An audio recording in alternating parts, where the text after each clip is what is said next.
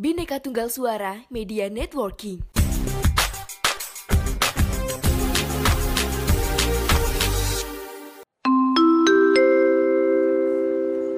Mohon perhatian. Sekali lagi kami sampaikan, bikin podcast dengan Anchor dijamin gampang. Gak percaya? Langsung buktiin aja.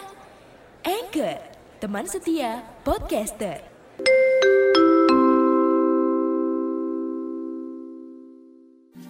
Everyone, gimana kabar kalian? Sehat selalu dong ya, jangan sakit-sakit. Oh iya, sebelum mulai kita kenalan dulu ya. Kan kata pepatah tak kenal maka tak sayang. Kenalin, nama aku Tasya Octavia Putri, kelas 11 jurusan IPS dari SMA Negeri 1 Tuntam. Mungkin di sini teman-teman udah nggak asing lagi nih dengan adanya berita-berita di TV ataupun sosial media. Kalau banyak orang yang dipenjara karena bersuara. Waduh, waduh, karena apa tuh? Yaps, karena ada undang-undang ITE. Nah, di sini aku mau ngajak teman-teman nih buat ngobrol tentang undang-undang ITE yang dianggap jadi alat untuk batasi kritik dan dianggap jadi hal pembatasan kebebasan berekspresi untuk individu di Indonesia. Waduh, gimana nih pendapat kalian? Sesuai judul yang aku pakai ya, Merdeka Berbicara. Menurut kalian, merdeka berbicara itu apa sih? Apakah berarti bebas berbicara seenaknya atau berbicara tanpa takut mendapatkan somasi? Hmm, aku persilahkan deh buat kalian tafsirin sendiri. Nah, merdeka bersuara. Mungkin pada hari ini banyak sekali represi yang dilakukan pemerintah ketika ada salah satu individu atau golongan yang mengkritik atau menyinggung mengenai personal maupun program yang dilaksanakan pemerintah.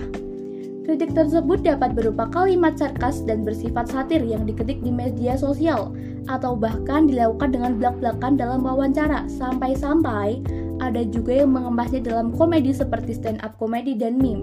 Namun, di sinilah mimpi buruk bernama Undang-Undang ITE ini hadir.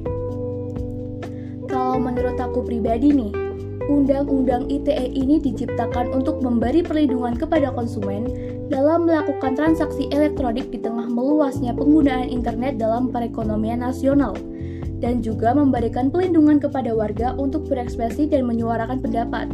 Jelas dong aku bakal bilang setuju. Tapi pada saat ini, keberadaan Undang-Undang ITE ini menghapus potensi masyarakat untuk menyuarakan atau adu pendapat apalagi ketika sasaran kritiknya adalah pemerintah. Justru ini menindas ruang kebebasan yang akhirnya merugikan peradaban masyarakat. Padahal kan Pak Jokowi sendiri yang minta dikritik ya.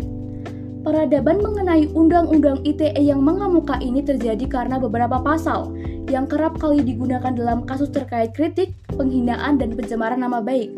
Lah, Padahal kan kritik dan penghinaan itu bisa dibedakan ya.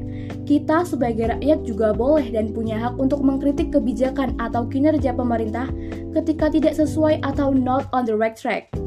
Di kontroversi yang meluap ini, parahnya nih, kasus pembungkaman kritik ini banyak terjadi di tingkat lokal karena cakupan media yang sempit akan daerah setempat, bikin kasus pembungkaman tidak terekspor dan akhirnya dibiarkan juga tidak ditangani sesuai yang seharusnya, dan kondisi ini menyebabkan represi negara atas kebebasan untuk mengkritisi menjadi terdesentralisasi.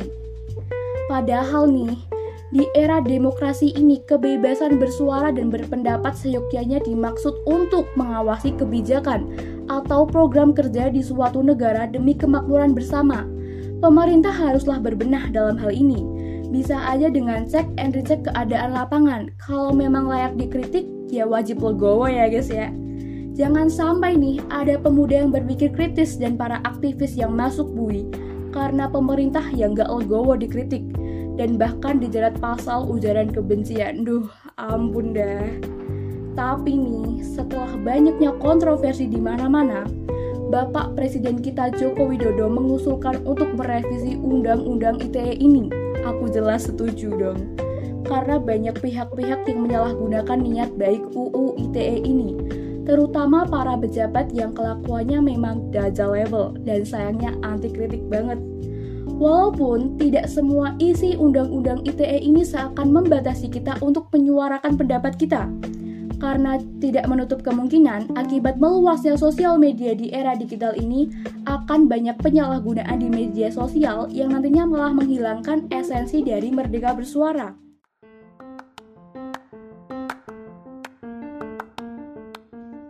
Halo Sobat Poseidon, kalian pasti sudah tidak asing lagi dengan Anchor. Yap, aplikasi penyedia jasa untuk para podcaster pemula dan juga pro.